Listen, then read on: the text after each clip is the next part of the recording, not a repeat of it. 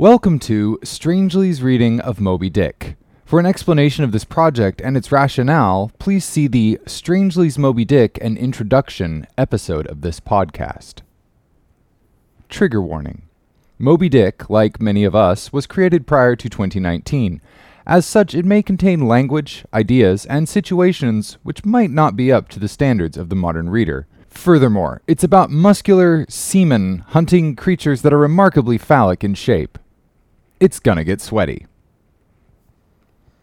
Strangely presents an unabridged audiobook of Moby Dick, or The Whale, by Herman Melville. Part 6. Chapter 35 The Masthead.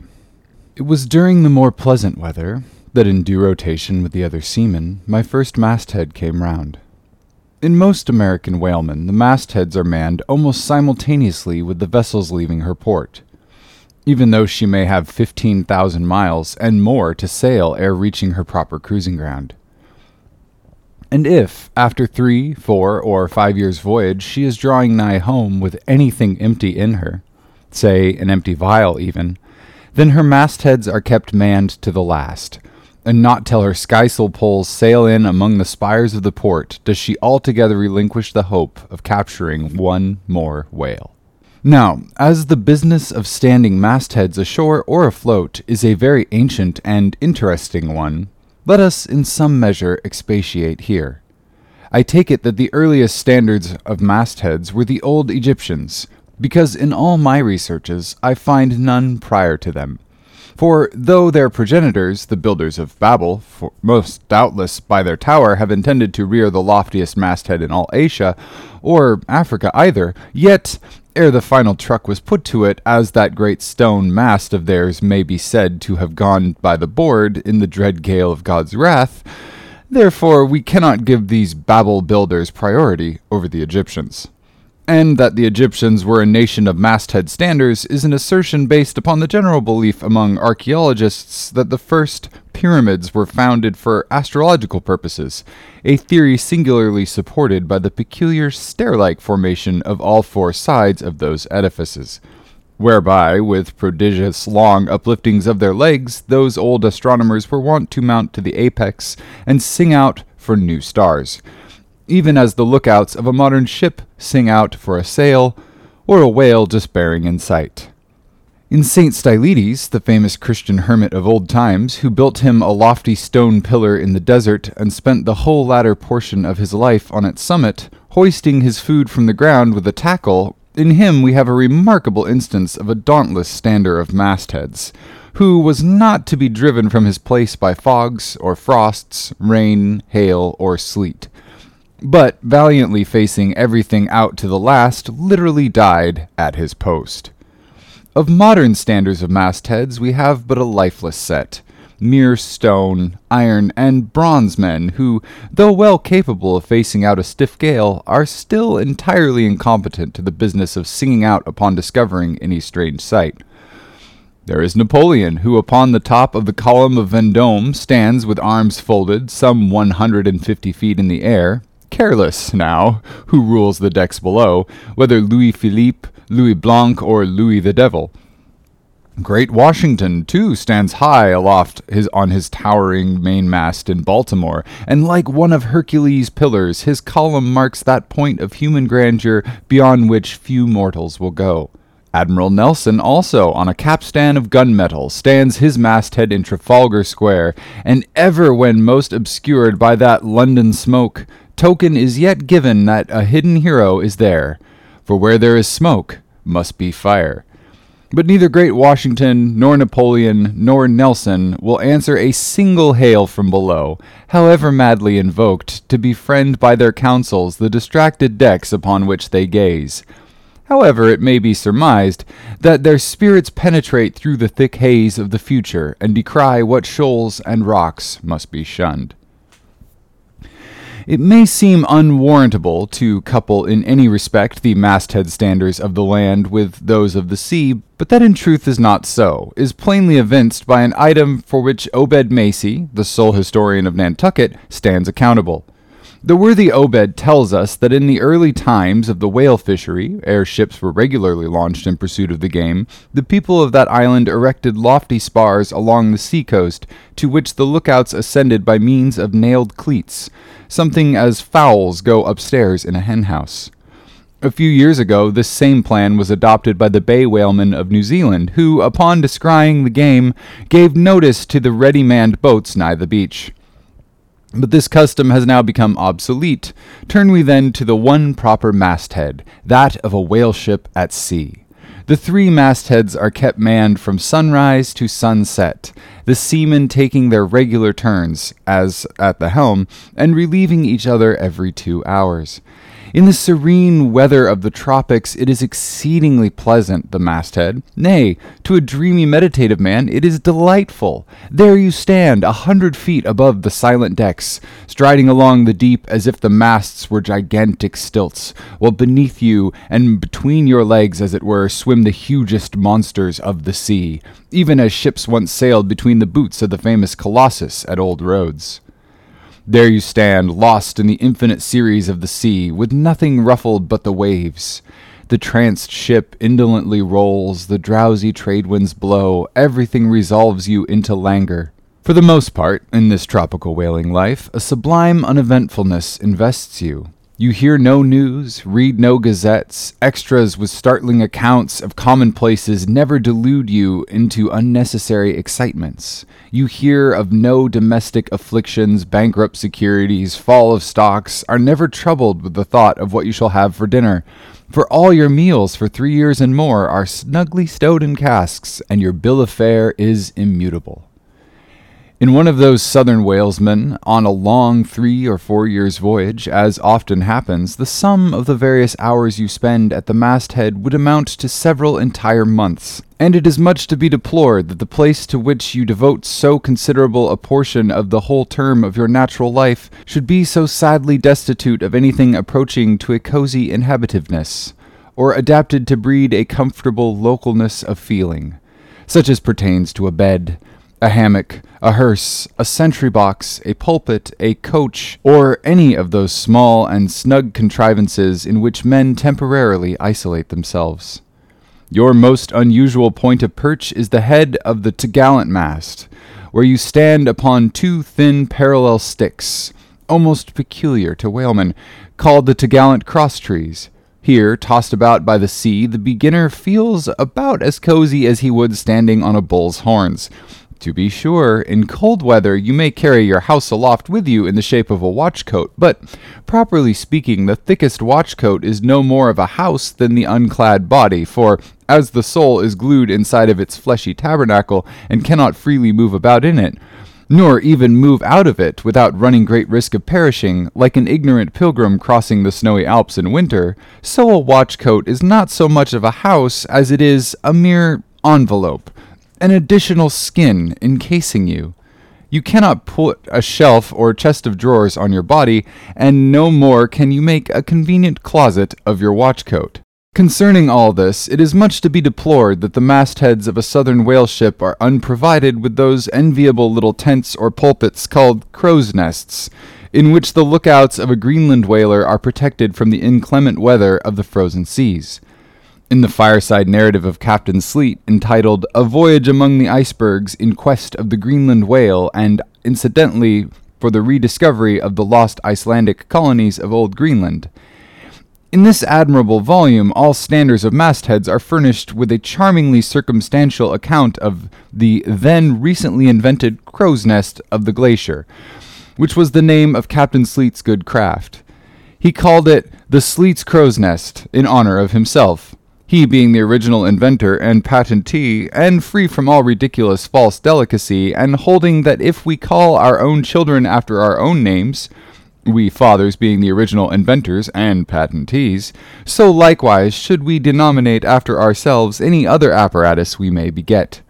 In shape, the Sleet's crow's nest is something like a large tierce or pipe. It is open above, however, where it is furnished with a movable side screen to keep to windward of your head in a hard gale. Being fixed to the summit of the mast, you ascend to it through a little trap hatch in the bottom. On the after side, or side next to the stern of the ship, is a comfortable seat with a locker underneath for umbrellas, comforters, and coats. In front is a leather rack in which to keep your speaking trumpet, pipe, telescope, and other nautical conveniences. When Captain Sleet in person stood his masthead in the crow's nest of his, he tells us that he always had a rifle with him, also fixed in the rack, together with a powder flask and shot for the purpose of popping off the stray narwhals or vagrant sea unicorns infesting those waters. For you cannot successfully shoot at them from the deck owing to the resistance of the water, but to shoot down upon them is a very different thing.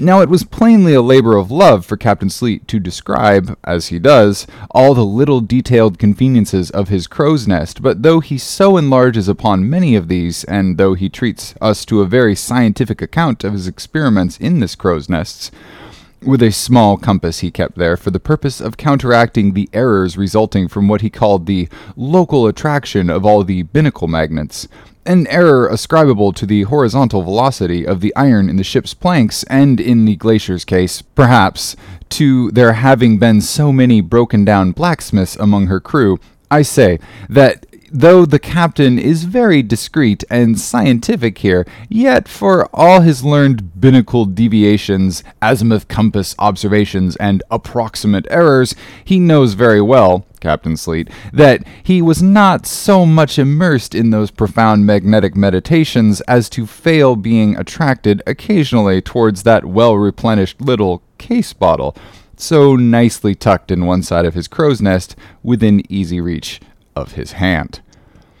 Though upon the whole I greatly admire and even love the brave, the honest, and learned captain, yet I take it very ill of him that he should so utterly ignore that case bottle, seeing what a faithful friend and comforter it must have been, while with mittened fingers and hooded head he was studying the mathematics aloft there in that bird's nest within three or four perches of the pole. But if we southern whale fishers are not so snugly housed aloft as Captain Sleet and his Greenland men were, yet that disadvantage is greatly counterbalanced by the widely contrasting serenity of those seductive seas in which we south fishers mostly float. For one, I used to lounge up the rigging very leisurely, resting in the top to have a chat with Queequeg, or anyone else off duty whom I might find there. Then, ascending a little way farther and throwing a lazy leg over the topsail yard, take a preliminary view of the watery pastures, and so at last mount to my ultimate destination. Let me make a clean breast of it here, and frankly admit that I kept but sorry guard. With the problem of the universe revolving in me, how could I, being left completely to myself at such a thought engendering altitude, how could I but lightly hold my obligations to observe all whale ships' standing orders? Keep a weather eye open and sing out every time, and let me in this place movingly admonish you, ye shipowners of Nantucket, beware of enlisting in your vigilant fisheries any lad with lean brow and hollow eye, given to unseasonable meditativeness, and who offers to the ship with the Phaedon instead of Bowditch in his head. Beware of such an one, I say. Your whales must be seen before they can be killed, and this sunken eyed young Platonist will tow you ten wakes round the world and never make you one pint of sperm the richer. Nor are these munitions at all unneeded, for nowadays the whale fishery furnishes an asylum for many romantic, melancholy, and absent minded young men, disgusted with the carking cares of earth and seeking sentiment in tar and blubber. Childe Harold not unfrequently perches himself upon the masthead of some luckless, disappointed whale ship, and in moody phrase ejaculates, Roll on, thou deep and dark blue ocean, roll! Ten thousand blubber hunters sweep over thee in vain.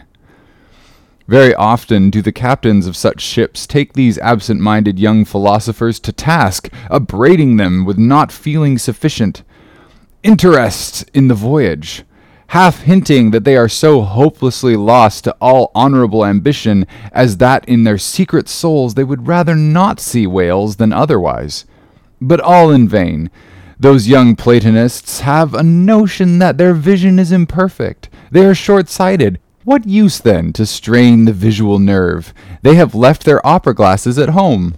Why, thou monkey, said a harpooner to one of those lads, we've been cruising now hard upon three years, and thou hast not raised a whale yet. Whales are scarce as hen's teeth whenever thou art up here. Perhaps they were, or perhaps there might have been shoals of them in the far horizon, but lulled into such an opium like listlessness of vacant unconscious reverie is this absent minded youth by the blending cadence of waves with thoughts, that at last he loses his identity, takes the mystic ocean at his feet for the visible image of that deep, blue, bottomless soul, pervading mankind and nature and every strange, half seen, gliding, beautiful thing that eludes him, every dimly discovered, uprising fin of some indiscernible form seems to him the embodiment of those elusive thoughts that only people the soul by continually flitting through it. In this enchanted mood, thy spirit ebbs away to whence it came becomes diffused through time and space like Cranmer's sprinkled pantheistic ashes forming at last a part of every shore the round globe over. There is no life in thee now, except that rocking life imparted by a gently rolling ship, by her, borrowed from the sea, by the sea from the inscrutable tides of God. But while this sleep, this dream is on ye, move your foot or hand an inch. Slip your hold at all, and your identity comes back in horror. Over Descartian vortices you hover, and perhaps at midday in the fairest weather, with one half throttled shriek, you drop through that transparent air into the summer sea, no more to rise forever. Heed it well, ye pantheists. Chapter 36 The Quarterdeck Enter Ahab then all. It was not a great while after the affair of the pipe that one morning, shortly after breakfast, Ahab, as was his wont, ascended the cabin gangway to the deck. There, most sea captains usually walk at that hour, as country gentlemen, after the same meal, take a few turns in the garden. Soon his steady ivory stride was heard as to and fro he paced his old rounds, upon planks so familiar to his tread that they were all overdented, like geological stones with a peculiar mark of his walk. Did you fixedly gaze, too, upon that ribbed and dented brow, there also you would see still stranger footprints, the footprints of his one unsleeping, ever pacing thought. But on the occasion in question, those dents looked deeper, even as his nervous step that morning left a deeper mark.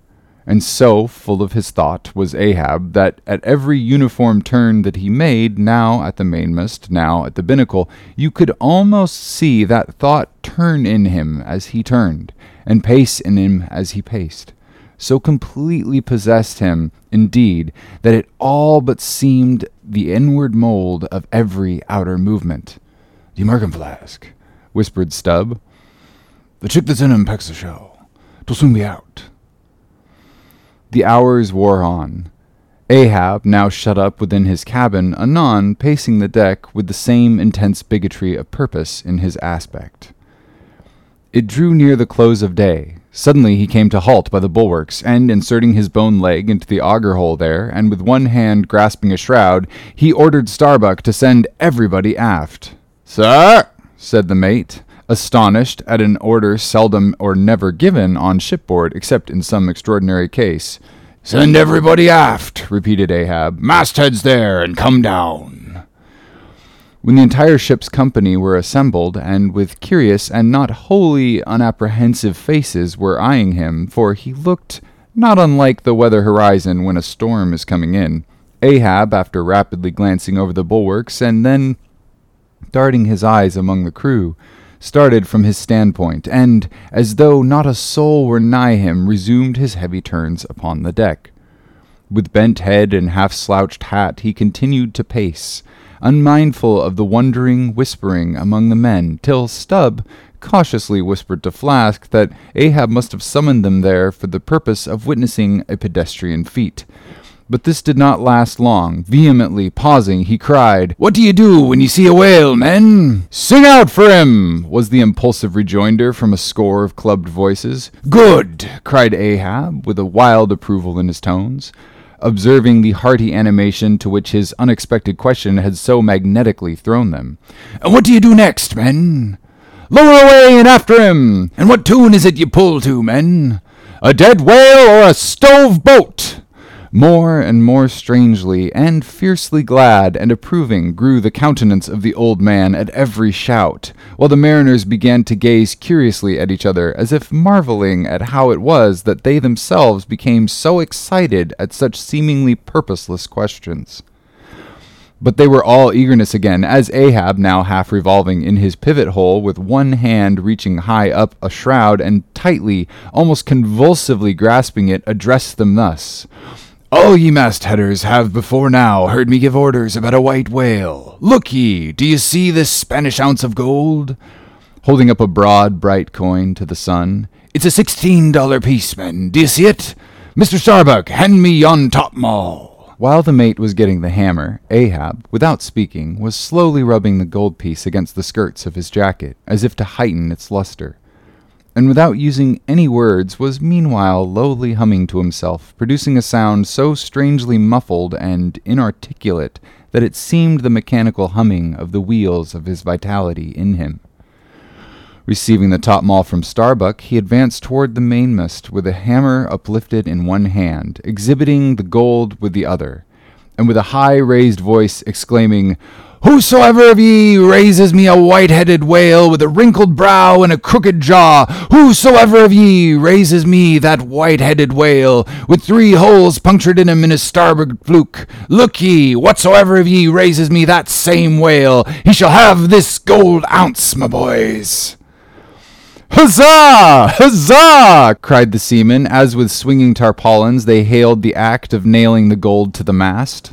It's a white whale, I say, resumed Ahab as he threw down the topmaul. A white whale! Skin your eyes for a men, look sharp for white water. If you see but a bubble, sing out.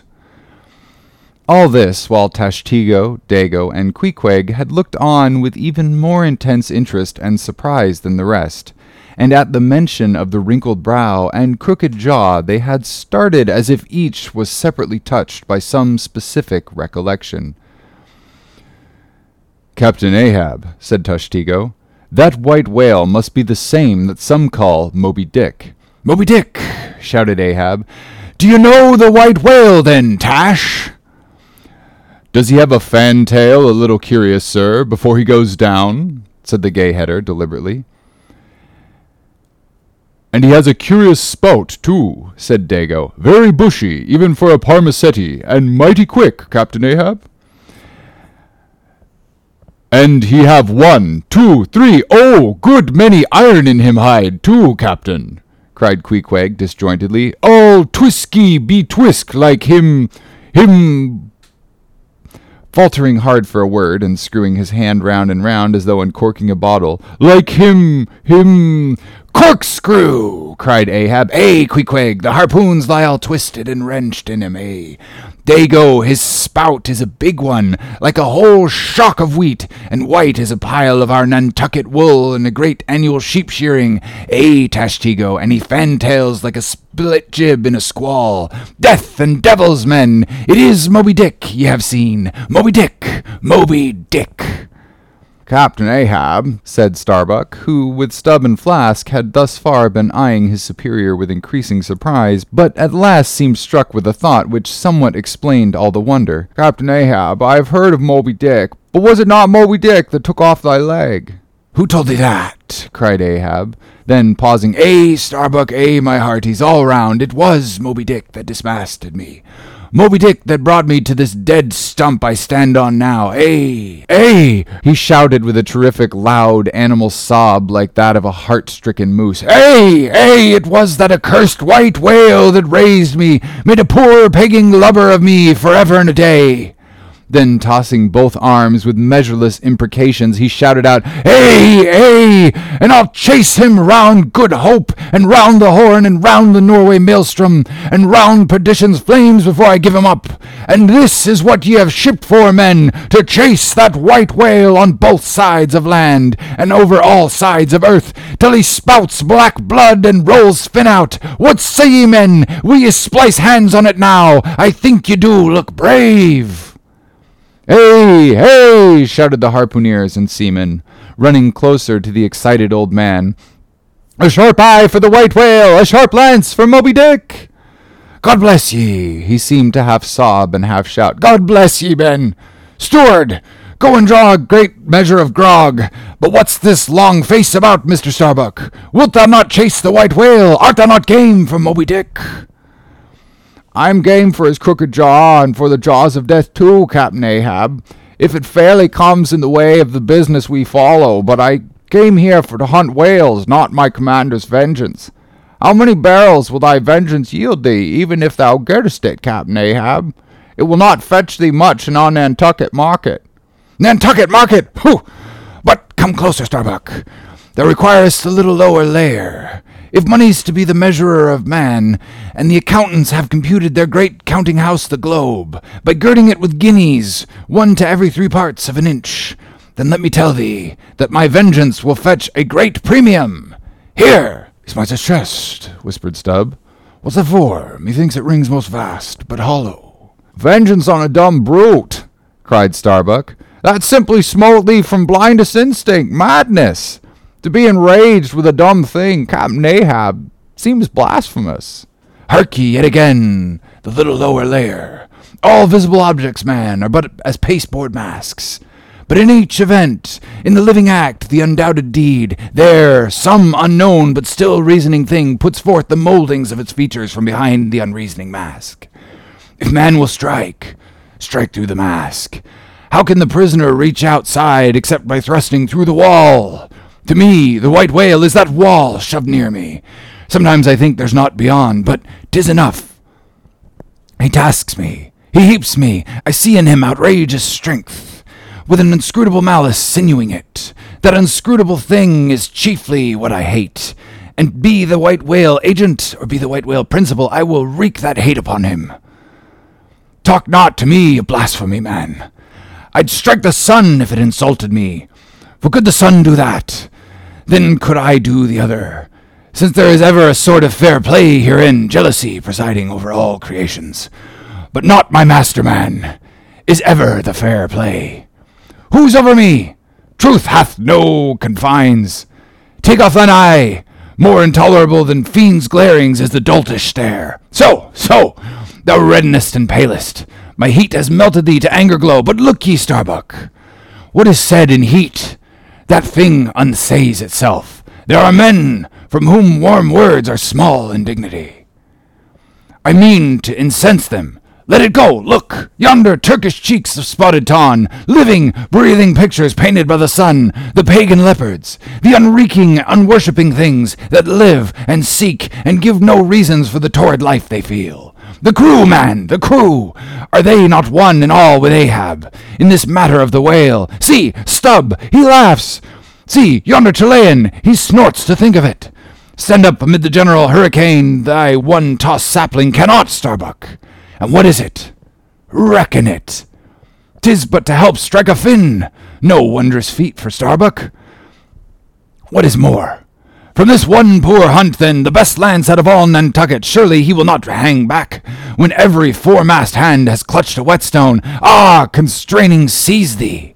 I see the billow lifts thee. Speak, but speak, hey, hey, thy silence then, that voices thee.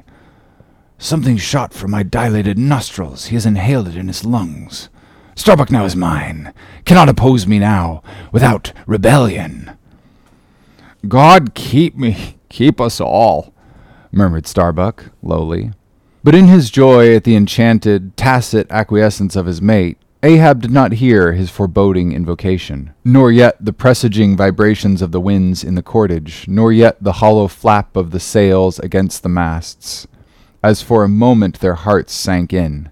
For again Starbuck's downcast eyes lightened up with the stubbornness of life. The subterranean laugh died away, the winds blew on, the sails filled out, the ship heaved and rolled as before. Ah, ye admonitions and warnings, why stay ye not when you come? But rather are ye predictions than warnings, ye shadows? yet not so much predictions from without as verifications of the foregoing things within. For with little external to constrain us, the innermost necessities of our being, these still drive us on. The measure! The measure! cried Ahab. Receiving the brimming pewter and turning to the harpooneers, he ordered them to produce their weapons. Then, ranging before him near the capstan with their harpoons in their hands, while his three mates stood at his side with their lances, and the rest of the ship's company formed a circle round the group, he stood for an instant, searchingly, eyeing every man of his crew. But those wild eyes met his, as the bloodshot eyes of the prairie wolves meet the eye of their leader, ere he rushes on at their head in the trail of the bison, but, alas, only to fall to the hidden snare of the Indian. Drink and pass, he cried, handing the heavy charged flagon to the nearest seaman. The crew alone now drink. Round with it, round! Short draughts, long swallows, men. Tis hot as Satan's hoof. So, so, it goes round excellently. It spirals in ye, forks out at the serpent snapping eye. Well done, almost drained. The way it went, the way it comes. Hand it me, there's a hollow. Men, ye seem the years, so brimming life is gulped and gone. Steward, refill! Attend now, my braves. I have mustered ye all round this capstan, and ye mates, flank me with your lances, and ye harpooneers, stand here with your irons, and ye stout mariners, ring me in, that I may in some sort revive a noble custom of my fishermen fathers before me. O men, will ye see that? Ha! Boy, come back! Bad pennies come not sooner, hand it me! Why now this pewter had run brimming again, wert not thou Saint Vitus imp? Away, thou, egg! Advance, ye mates! Cross your lances full before me! Well done! Let me touch the axis! So saying, with an extended arm, he grasped the three level, radiating lances at their crossed center, while so doing suddenly and nervously twitching them, meanwhile glancing intently from Starbuck to Stubb, from Stubb to Flask. It seemed as though, by some nameless interior volition, he would fain have shocked them into the same fiery emotion accumulated within the Leyden jar of his own magnetic life. The three mates quailed before his strong, sustained, and mystic aspect. Stubb and Flask looked sideways from him. The honest eye of Starbuck fell downright. In vain, cried Ahab. But maybe 'tis well, for did ye three but once take the full force shock, then mine own electric thing, that had perhaps expired from out me. Perchance, too, it would have dropped ye dead. Perchance ye need it not. Down lances, and now, ye mates, I do appoint ye three cupbearers to my three pagan kinsmen there. Yon three most honourable gentlemen and noblemen, my valiant harpooneers, disdain the task? What, when the great Pope washes the feet of beggars, using his uh, tiara for a ewer? Oh, my sweet cardinals, you own condescension, that shall bend ye to it, I do not order ye, ye will it. Cut your seizings and draw the poles, ye harpooneers! Silently obeying the order, the three harpooneers now stood with the detached iron part of their harpoons, some three feet long, held up, barbs up before him. Stab me not with that keen steel! Cant them, cant them over! Know ye not the goblet end? Turn up the socket! So, so, now, ye cupbearers, advance! The irons, take them, hold them while I fill. Forthwith, slowly going from one officer to the other, he brimmed the harpoon sockets with the fiery waters from the pewter. Now, three to three, ye stand! Commend the murderous chalices! Bestow them, ye who are now made parties to the indissoluble league! Ha! Starbuck! But the deed is done! Yon ratifying sun now waits to sit upon it! Drink, ye harpooneers, drink, and swear, ye men, that man the dreadful whaleboat's bow. Death to Moby Dick! God hunt us all, if we do not hunt Moby Dick to his death. The long barbed steel goblets were lifted, and to cries and maledictions against the white whale, the spirits were simultaneously quaffed down with a hiss. Starbuck paled, and turned and shivered. Once more, and finally, the replenished pewter went the rounds among the frantic crew, when, waving his free hand to them, they all dispersed, and Ahab retired within his cabin. Chapter 37 Sunset. The cabin. By the stern windows. Ahab sitting alone and gazing out. I leave a white and turbid wake, pale waters, paler cheeks where'er I sail. The envious billows sidelong swell to whelm my track. Let them, but first I pass. Yonder, by ever brimming goblet's rim, the warm waves blush like wine. The gold brow plumbs the blue.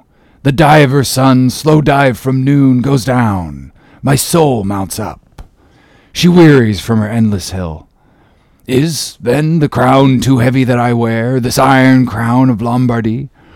Yes, it is bright with many a gem. I, the wearer, see not its fair flashings, but darkly feel that I wear that, that dazzlingly confounds.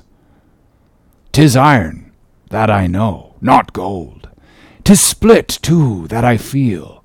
The jagged edge galls me so, my brain seems to beat against the solid metal. A steel skull mine, the sort that needs no helmet in the most brain battering fight.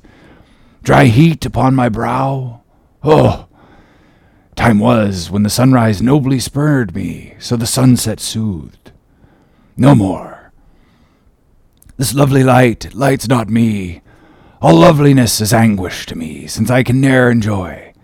Gifted with the high perception, I lack the low, enjoying power damned, most subtly and most malignantly damned in the midst of paradise. Good night, good night. Waving his hand, he moves from the window. 'Twas not so hard a task, I thought, to find one stubborn, at the least, but my one cogged circle fits into all their various wheels, and they revolve. Or, if you will, like so many ant hills of powder, they all stand before me, and I their match. Oh, hard that to fire others the match must itself needs be wasting. What I've dared, I've willed, and what I've willed, I'll do. They think me mad. Starbuck does, but I'm demoniac. I am madness maddened. That wild madness, that's the only calm to comprehend itself. The prophecy was that I should be dismembered, and ay, I lost this leg. I now prophesy that I will dismember my dismemberer. Now then, be the prophet and the fulfiller one. That's more that ye, ye great gods, ever were. I laugh and hoot at ye, ye cricket players, ye pugilists, ye deaf Burkes and blinded Bendigos. I will not say as schoolboys do to bullies. Take some of what your own size. Don't pummel me. No, ye've knocked me down, and I'll come up again. But ye have run and hidden. Come forth from behind your cotton bags. I've not long gun to reach ye.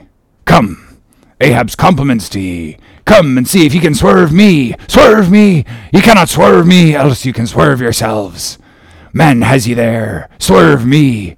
The path to my fixed purpose is laid with iron rails, whereon my soul is grooved to run. Over unsounded gorges through the rifled hearts of the mountains, under torrents' beds unerringly I rush. Naught's an obstacle, knots an angle to the iron way. Chapter 38 Dusk. By the mainmast, Starbuck leaning against it.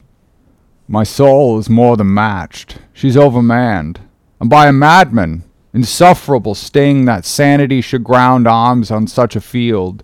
But he drilled deep down and blasted all my reason out of me. I think I see his impious end, but I feel that I must help him to it.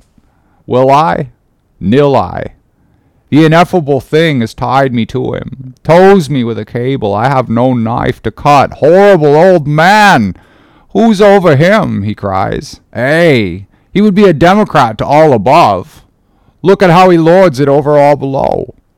Oh, I plainly see my miserable office. To obey, rebelling, and worse yet, to hate with a touch of pity, for in his eyes I read some lurid woe would shrivel me up, had I it. Yet is there hope. Time and tide flow wide. The hated whale has the round, watery world to swim in, as the small goldfish has his glassy globe. His heaven insulting purpose, God may wedge aside. I would up hot, were it not like lead. But my whole clock's run down. My heart, the all controlling weight, I have no key to lift again. A burst of revelry from the forecastle. Oh God! To sail with such a heathen crew that have small touch of human mothers in them, whelped somewhere by the sharkish sea. The white whale is the demigorgon. Hark! The infernal orgies! That revelry is forward. Mark the unfaltering silence aft. Methinks it pictures life. Foremost through the sparkling sea shoots on the gay, embattled, bantering bow, but only to drag dark Ahab after it, where he broods within his sternward cabin, builded over with the dead water of the wake, and further on, hunted by its wolfish gurglings. The long howl thrills me through. Peace, ye revellers, and set the watch, O life! Tis in an hour like this, with soul beat down and held to knowledge, as wild untutored things are forced to feed. O life! Tis now that I do feel the latent horror in thee. But tis not me. That horror's out of me, and with soft feeling of the human in me. Yet I will try to fight ye, ye grim phantom futures. Stand by me, hold me, bind me, O ye blessed influences.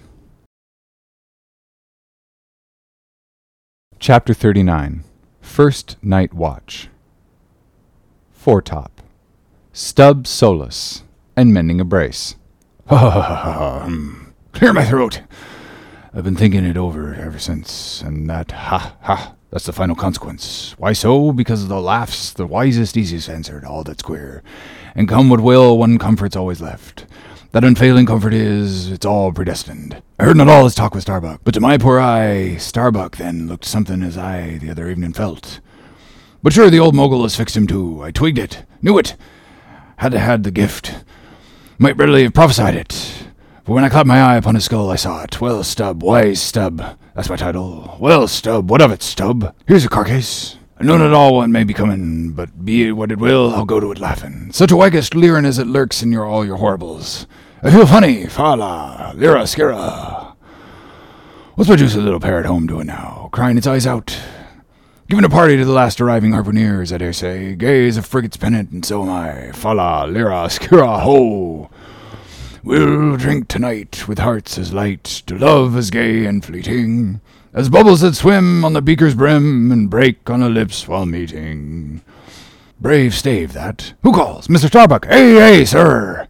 He's my superior. He has his too, if I'm not mistaken. Hey, hey, sir. Just through with this job. Comin'. Chapter 40 Midnight Forecastle Harpooneers and Sailors Foresail rises and discovers the watch standing, lounging, leaning, and lying in various attitudes, all singing in chorus. Farewell and adieu to you, Spanish ladies. Farewell and adieu, you ladies of Spain. Our captains commanded. First Nantucket sailor. Oh, boys, don't be sentimental. It's bad for the digestion. Take a tonic. Follow me. Sings and all follows. Our captain stood upon the deck, a spyglass in his hand, a viewing of those gallant whales that blew at every strand. Oh, your tubs and your boats, my boys, and your braces stand, and we'll have one of those fine whales, hand, boys, over hand. So be cheery, my lads, may your hearts never fail. While the bold harpooner is striking the whale. Mate's voice from the quarterdeck. Eight bells there forward! Second Nantucket sailors. Avast, the chorus, eight bells there. Do you hear, bell boy? Strike the bell. Eight, thou pip, thou blackling, and let me call the watch. I've the sort of mouth for that, the hogshead mouth. So, so. Thrusts his head down the scuttle. Starbolines! Ahoy! Eight bells there below. Tumble up. Dutch sailor. Grand snoozing tonight, matey. I mark this out in our old mogul's vine. It's quite as deadening as some as filliping to others. We sing, they sleep. Hey, lie down there, like your butts. At 'em again. There, take this copper pump and hail 'em through it. Tell 'em the vast dreaming of their lassies. Tell 'em the resurrection. They must kiss their last and come up to judgment. That's the way. That's it. Thy throat ain't spoiled with eating Amsterdam butter. French sailor. Hist, boys. Let's have a jig or two before we ride to anchor in Blanket Bay. What say ye? There comes the other watch. Stand by all legs. Pip, little Pip, hurrah, with your tambourine. Pip. Sulky and sleepy. Don't know where it is. French sailor. Beat thy belly then, and wag thy ears. Jig it, men, I say, merry's the word. Hurrah! Damn me, won't you dance? Form now, Indian file, and gallop into the double shuffle. Throw your legs, legs, legs! Icelandic sailor. I don't like your floor, matey. It's too springy for my taste. I'm used to ice floors. I'm sorry to throw cold water on the subject, but excuse me. Maltese sailor. Me too. Where's your girls? Who but a fool would take his left hand by his right and say to himself, How do you do? Partners! I must have partners! Sicilian sailor. Hey, girls in the green! Then I'll hop with ye! Yea, turn, grasshopper! Long Island sailor. Well, well, you sulkies, there's plenty more of us. Hold corn where you may, say I. All legs go to harvest soon. Ah, here comes the music. Now for it! Azore sailor, ascending and pitching the tambourine up the scuttle. Here are, Pip, and there's the windlass bits. Up your mount, now, boys! The half of them dance to the tambourine. Some go below. Some sleep or lie among the coils of rigging. Oaths aplenty. Azore sailor, dancing. Go it, Pip! Bang it, bellboy! Ring it, dig it, stick it, quig it, bellboy! Make fireflies! Break the dinglers! Pip. Dinglers, you say? There goes another, dropped off. I'll pound it so! China sailor. Rattle thy teeth then, and pound away. Make a pagoda of thyself. French sailor. Merry maid, hold up the hoop, Pip, till I jump through it. Split jibs, stir yourselves. Tashtego. Quietly smoking. That's a white man. He calls that fun? I'll save my sweat. Old Manx sailor. I wonder whether those jolly lads bethink them of what they are dancing over. I'll dance over your grave, I will. That's the bitterest threat of your night women that beat headwinds round corners. Oh Christ! To think of the green navies and the green skulled crews! Why, well, well, belike the whole world's a ball, as your scholars have it, and so 'tis right to make one balloon of it. Dance on, lads, you're young, I was once. Third Nantucket sailor. Spell! Oh! Will! This is worse than pulling after whales in a calm! Give us a whiff, Tash!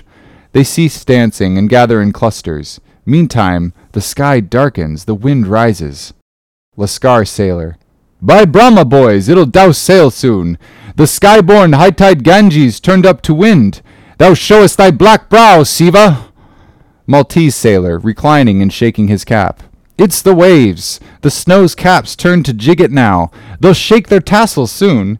Now would all the waves were women, then I'd go drown and chase sea with them evermore. There's naught so sweet on earth, heaven may not match it, as those swift glances of warm, wild bosoms in the dance, when the over-arboring arms hide such ripe, bursting grapes. Sicilian sailor, reclining. Tell me not of it. Hark ye, lad, fleet interlacings of the limbs, lithe swayings, coyings, flutterings, lip, heart, hip, all graze, unceasing touch, and go, not taste, observe ye, else comes satiety. Eh, pagan? Nudging. Tahitian sailor, reclining on a mat. Hail, holy nakedness of our dancing girls, the Heeva Heeva! Ah, low veiled, high palmed Tahiti! I still rest me on thy mat, but the soft soil has slid. I saw thee woven in the wood, my mat, green the first day I brought thee hence, now worn and wilted quite. Ah me, not thou nor I bear the change. How then, if so be transplanted to yon sky, hear I the roaring streams from Pirohitee's peak of spears, when they leap down the crags and drown the villages? The blast! The blast! Up spine and meet it! Leaps to his feet. Portuguese sailor. How the sea rolls, swashing gainst the side. Stand by for reefing, hearties! The winds are just crossing swords! Pell mell, they go lunging presently. Danish sailor. Crack, crack, old ship, so long as thou crackest thou holdest. Well done! The mate there holds ye to it stiffly. He's no more afraid than the isle fort at Kattegat, put there to fight the Baltic with storm-lashed guns on which the sea salt cakes. Fourth Nantucket sailor. He has his orders, mind ye that. I heard old Ahab tell him he must always kill a squall, something as they burst a waterspout with a pistol. Fire your ship right into it. English sailor. Bud, but the old man's a grand old cove. We are the lads to hunt him up this whale. All. Hey, hey! Old Manx sailor.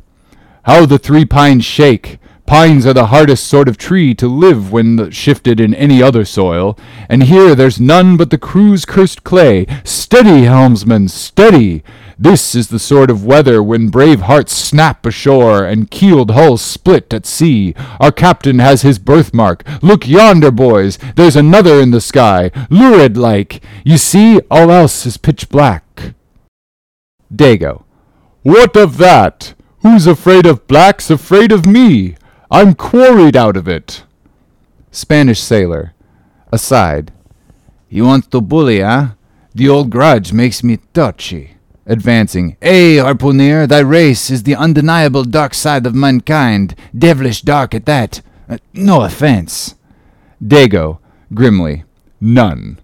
St. Jago's sailor. That Spaniard's mad, or drunk. But that can't be, or else in his one case our old mogul's firewaters are somewhat long in working. Fifth Nantucket sailor. What's that I saw? Lightning? Yes. Spanish sailor. No, Daggoo showing his teeth.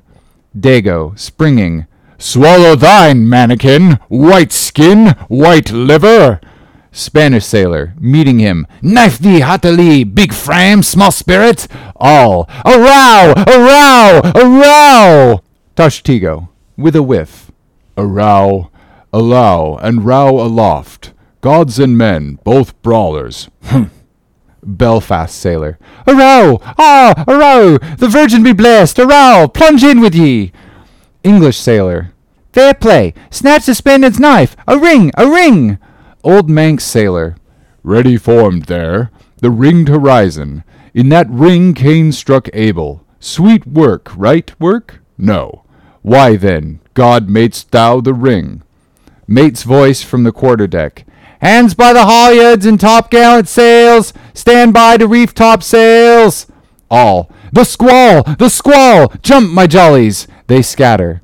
Pip, shrinking under the windlass. Jollies!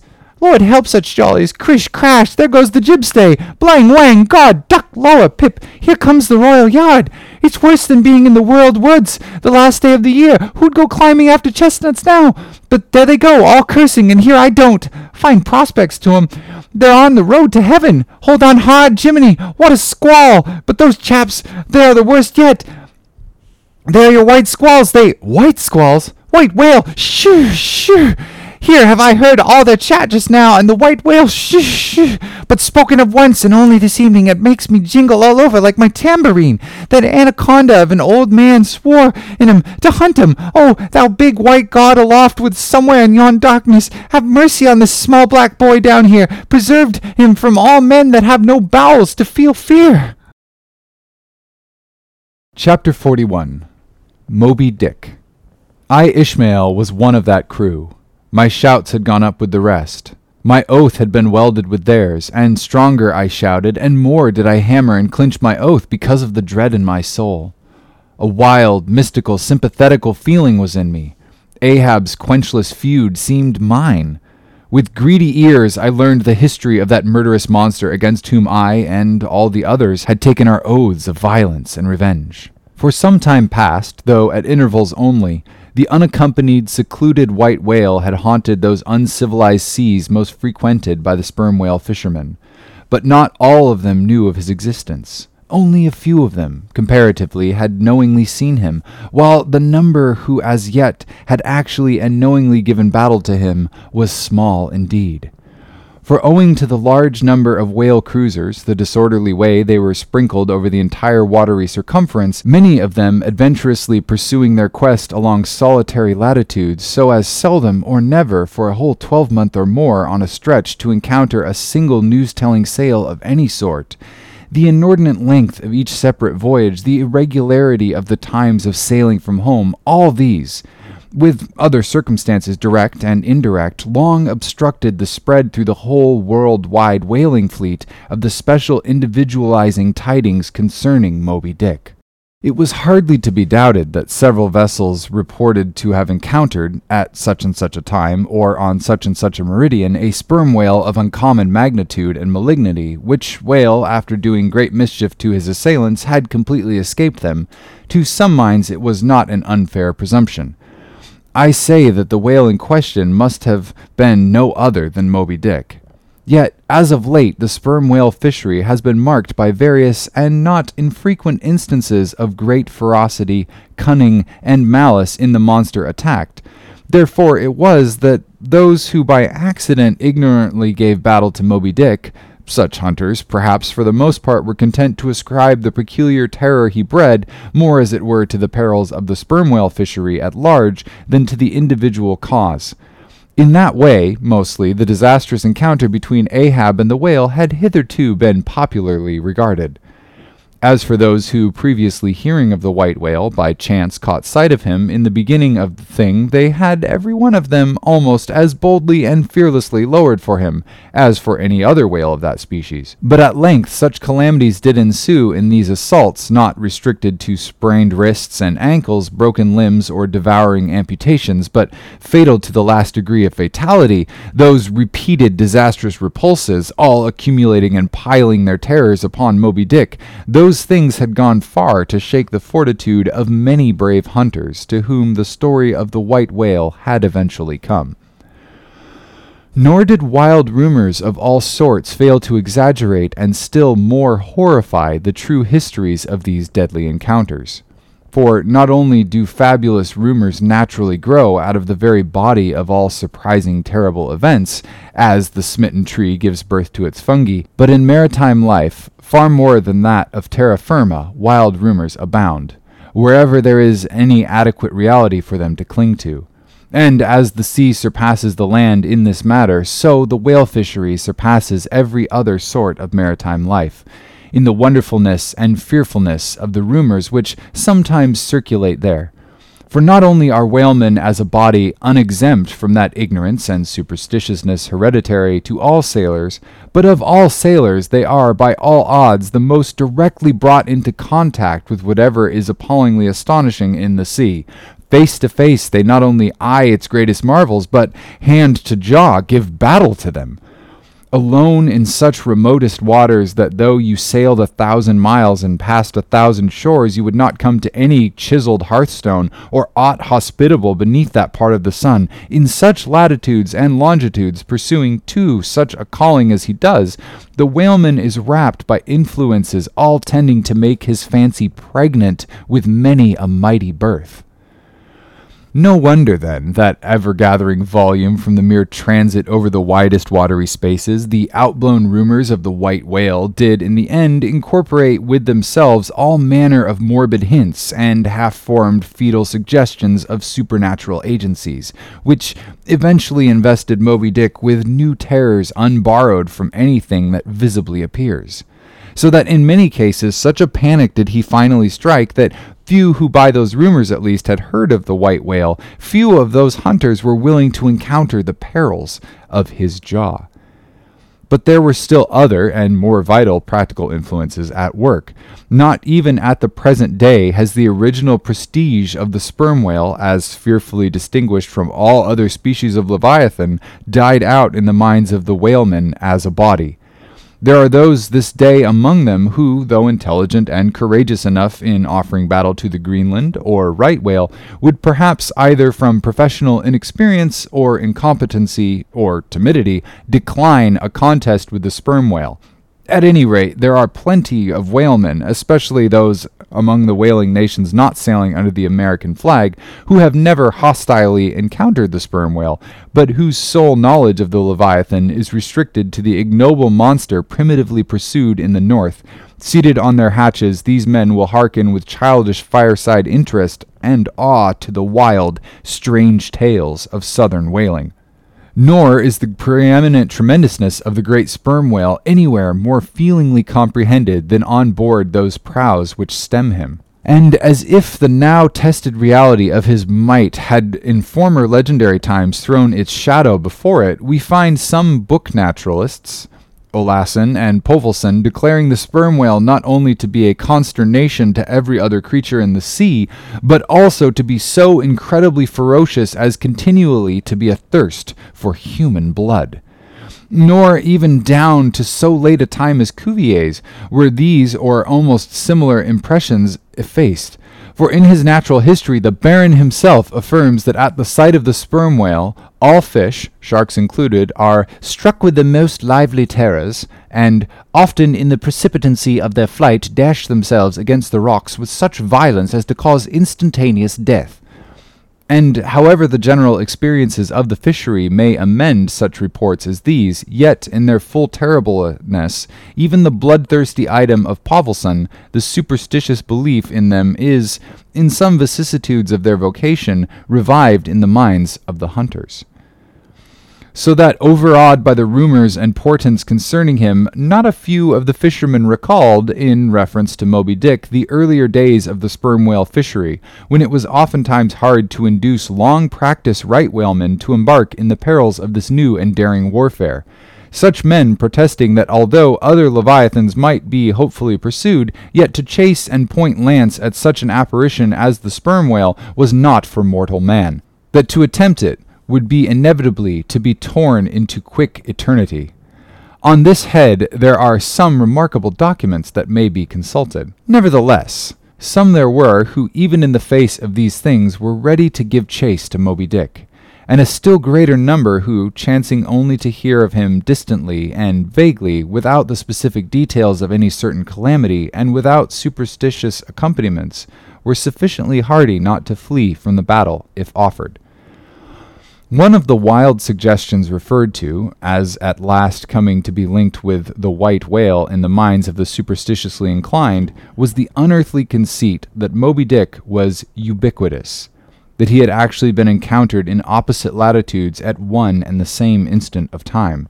Nor, credulous as such minds must have been, was this conceit altogether without some faint show of superstitious probability.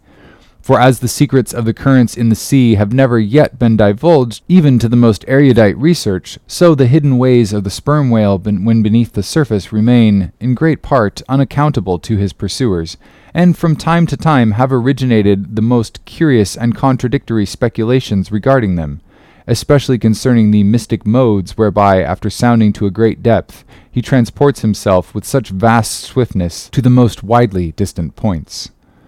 It is a thing well known to both American and English whale ships, and as well a thing placed upon authoritative record years ago by Scoresby, that some whales have been captured far north in the Pacific, in whose bodies have been found the barbs and harpoons darted in a, the Greenland seas. Nor is it to be gainsaid that in some of these instances it has been declared that the interval of time between the two assaults could not have exceeded very many days. Hence, by inference, it has been believed by some whalemen that the Northwest Passage, so long a problem to man, was never a problem to the whale. So that here, in the real living experience of living men, the prodigies related in old times of the inland Strello mountain in Portugal, near whose top there was said to be a lake in which the wrecks of ships floated up to the surface, and that still more wonderful story of the Arethusa fountain near Syracuse, whose waters were believed to have come from the Holy Land by an underground passage, these fabulous narrations are almost fully equaled by the realities of the whalemen.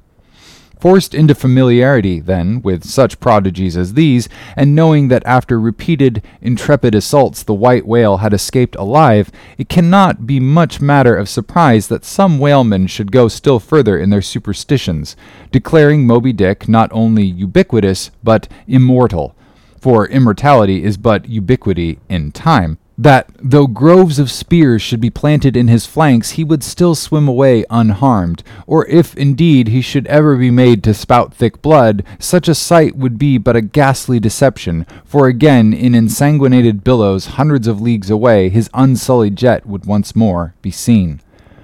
But even stripped of these supernatural surmisings, there was enough of the earthly make and incontestable character of the monster to strike the imagination with unwonted power.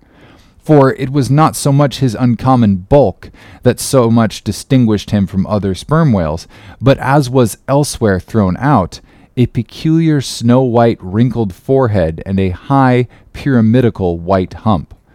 These were his prominent features, the tokens whereby, even in the limitless, uncharted seas, he revealed his identity, at a long distance, to those who knew him. The rest of his body was so streaked and spotted and marbled with the same shrouded hue that, in the end, he had gained his distinctive appellation of the White Whale, a name indeed literally justified by his vivid aspect, when seen gliding at high noon through a dark and blue sea, leaving a Milky Way wake of creamy foam, all spangled with golden gleamings. Nor was it his unwonted magnitude, nor his remarkable hue, nor yet his deformed lower jaw that so much invested the whale with natural terror as that unexampled, intelligent malignity which, according to specific accounts, he had over and over again evinced in his assaults.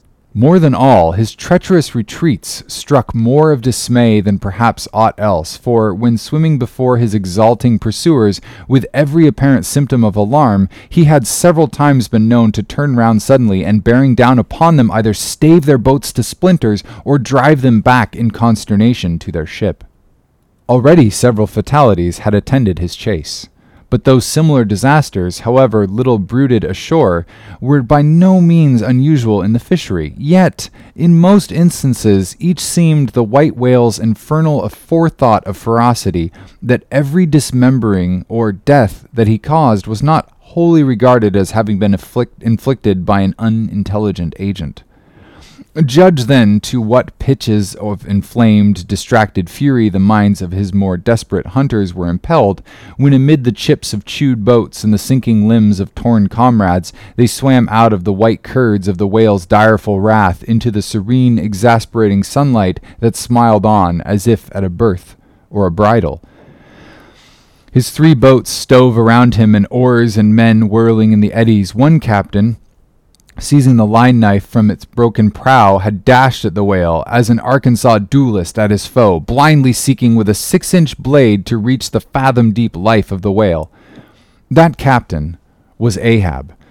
And then it was that suddenly sweeping his sickle shaped lower jaw below him, Moby Dick had reaped away Ahab's leg as a mower of a blade of grass in the field.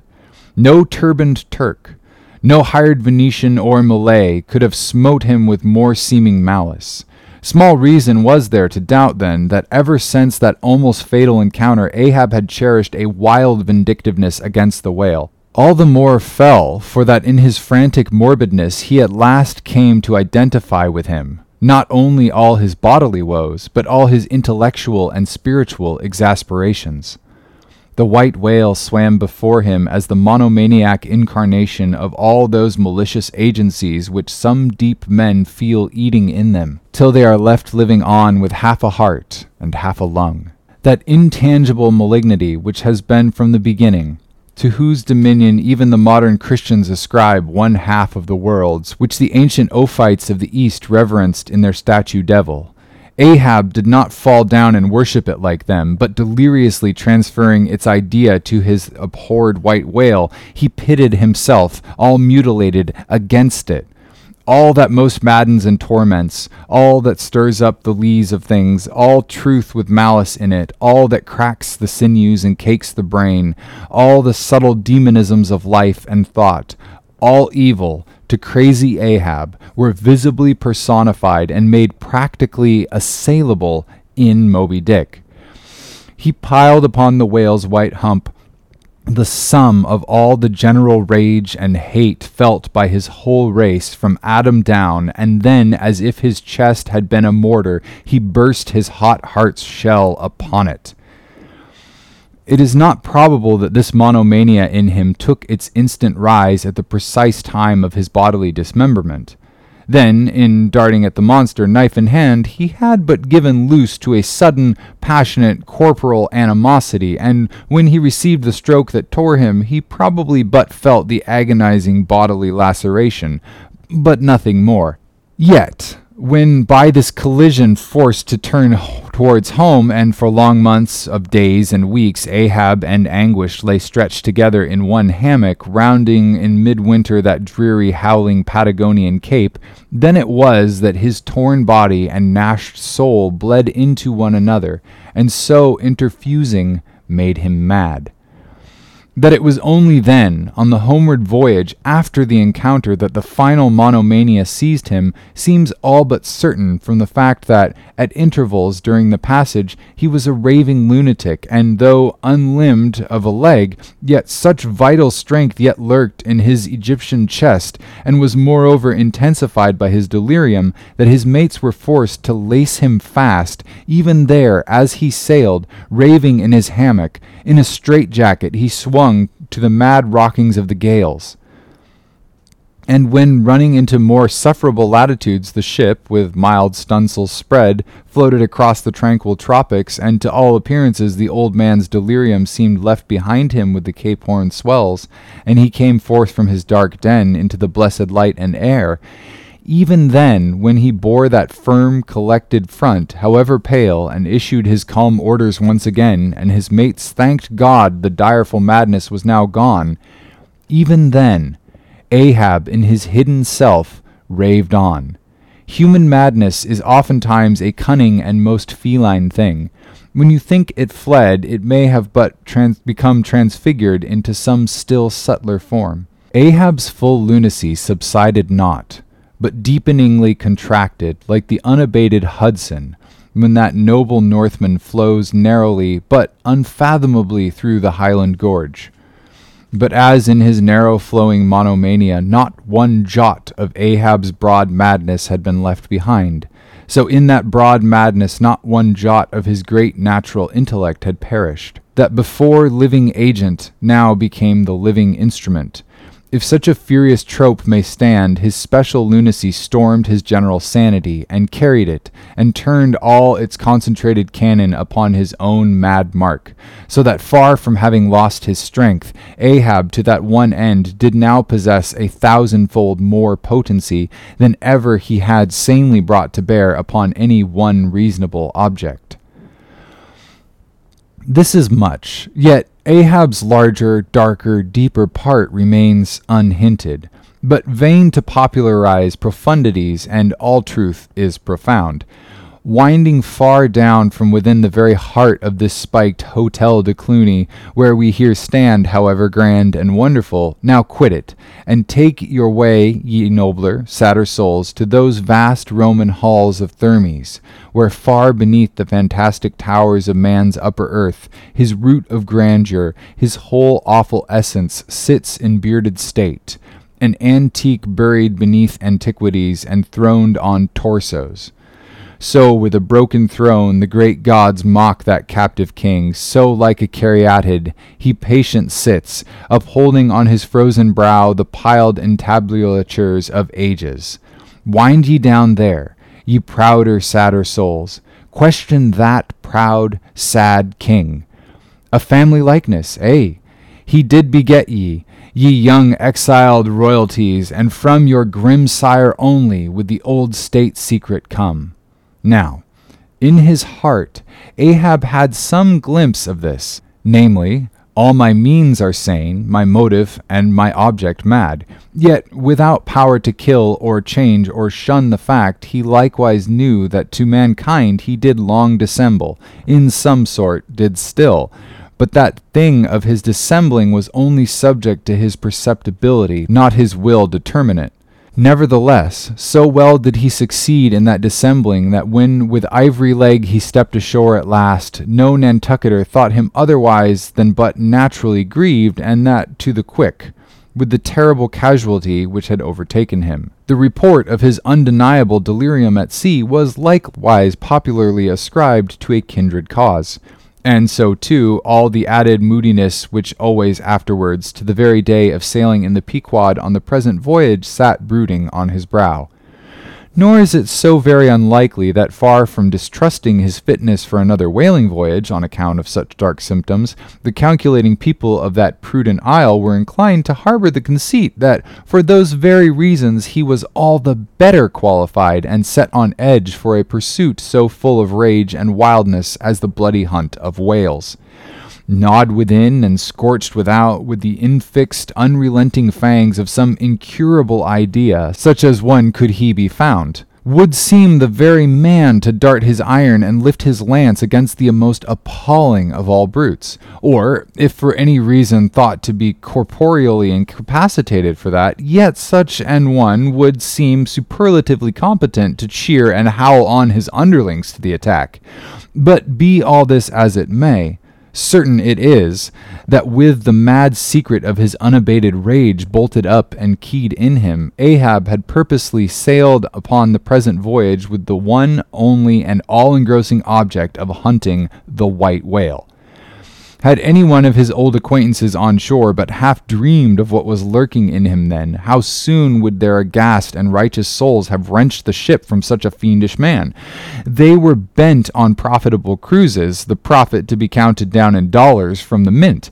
He was intent on an audacious, immitigable, and supernatural revenge.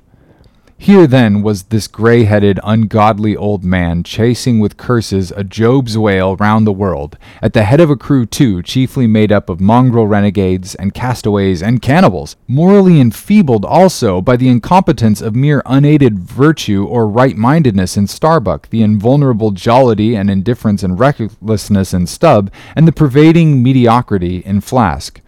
Such a crew, so officered, seemed specially picked and packed by some infernal fatality to help him to his monomaniac revenge. How it was that they so aboundingly responded to the old man's ire, by what evil magic their souls were possessed, that at times his hate seemed almost theirs, the white whale as much their insufferable foe as his, how all this came to be, what the white whale was to them, or how their unconscious understandings, also in some dim, unsuspected way, he might have seemed the gliding great demon of the seas of life, all this to explain would be to dive deeper than Ishmael can go. The subterranean miner that works in us all, how can one tell whether leads his shaft by the ever shifting, muffled sound of his pick?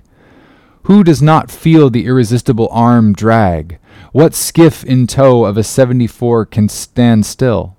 For one, I gave myself up to the abandonment of the time and the place. But while yet all a rush to encounter the whale, could see naught in that brute but the deadliest ill. Thanks for listening to this week's episode of Strangely's Moby Dick. If you have comments, questions, or would like to purchase the full audiobook of this project straight away, please send an email to saftp at tuta.io. That's saftp at tuta.io. This project was supported by a distinguished group of wonderful patrons. Visit patreon.com slash strangely to learn more about how you can aid my ongoing attempts to amuse, inform, and occasionally mystify. I'll see you all in two weeks.